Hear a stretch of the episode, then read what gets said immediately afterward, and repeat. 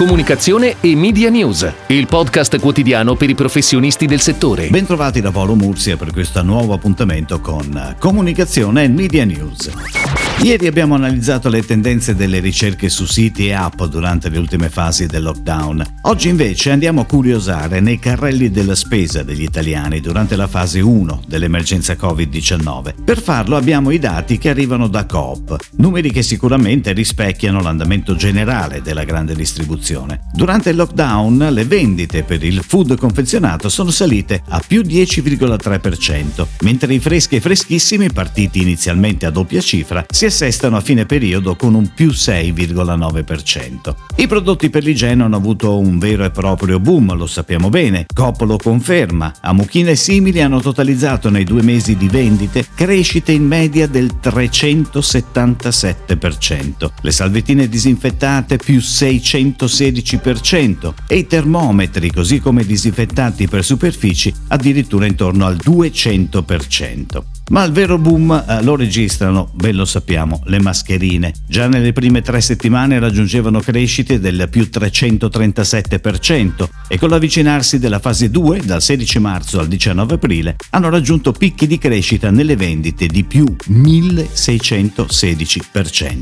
Il primo periodo è stato anche quello delle scorte, con conserve di verdure, pasta, riso e olio, che hanno visto schizzare le vendite di questi generi nelle prime tre settimane, dal 24 4 febbraio al 15 marzo per poi iniziare una fase di discesa. Sempre secondo i dati di Coop, nel totale delle 8 settimane, la vendita di lievito di birra è cresciuta in media del 149% e quello della mozzarella per pizza del 109%. Uova, burro, farina nel passaggio dalla prima alla seconda fase del lockdown sono ancora in testa al gradimento degli italiani e nelle ultime settimane, con un vero e proprio salto in avanti rispetto alla prima fase, crescono a due cifre le vendite di aperitivi più 17% e birra più 15,5% e tornano a crescere anche le creme spalmabili con più 37,4%. Calano invece sin dall'inizio della quarantena le bevande e tutti gli integratori per sportivi, meno 48% e meno 45% nelle 8 settimane.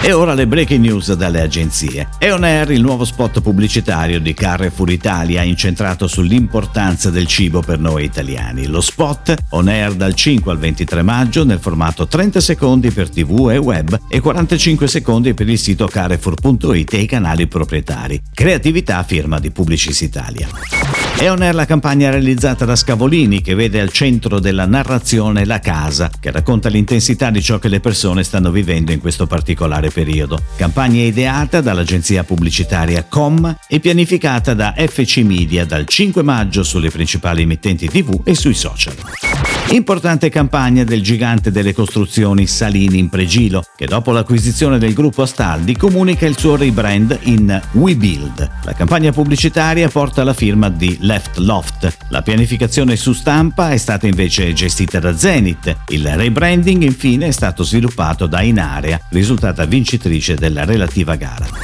Yakult, brand giapponese di bevande probiotiche, ha scelto l'agenzia londinese Brothers Sisters quale account creativo per Europa e Regno Unito, confermata l'agenzia Wavemaker per Media Planning and Buying. Real Chimica, l'azienda italiana del settore della detergenza domestica, è on air con la nuova campagna di Chantecler Vert, creatività dell'agenzia Picnic che si sta occupando anche delle strategie social.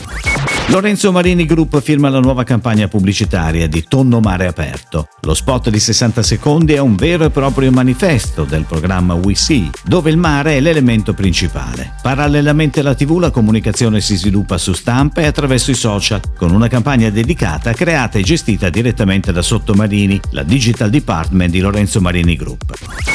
Al via su Instagram la campagna Più tempo per me di Equilibra, azienda italiana, punto di riferimento nel settore del benessere, dal lunedì al sabato, infatti sul canale ufficiale del brand, influencer ed esperte di make-up, alimentazione, intrattenimento, fitness, cucina e beauty routine offriranno la loro expertise a chiunque ne voglia approfittare. Tanti consigli utili per raggiungere il benessere in un periodo così delicato. Il progetto è stato realizzato in collaborazione con l'agenzia Xister Reply. E come sempre chiudiamo parlando di creatività. In pieno periodo di lockdown gli spot hanno preso una piega molto emozionale, che poi molto spesso abbiamo anche sottolineato in questo nostro piccolo spazio. Sicuramente tra i più belli e centrati è stato lo spot di FCA. Ora si cambia e FCA esce con un nuovo spot, ideato e realizzato dalla sede torinese dell'agenzia Leo Barnett, con la voce narrante di Luca Ward come sempre di grande impatto.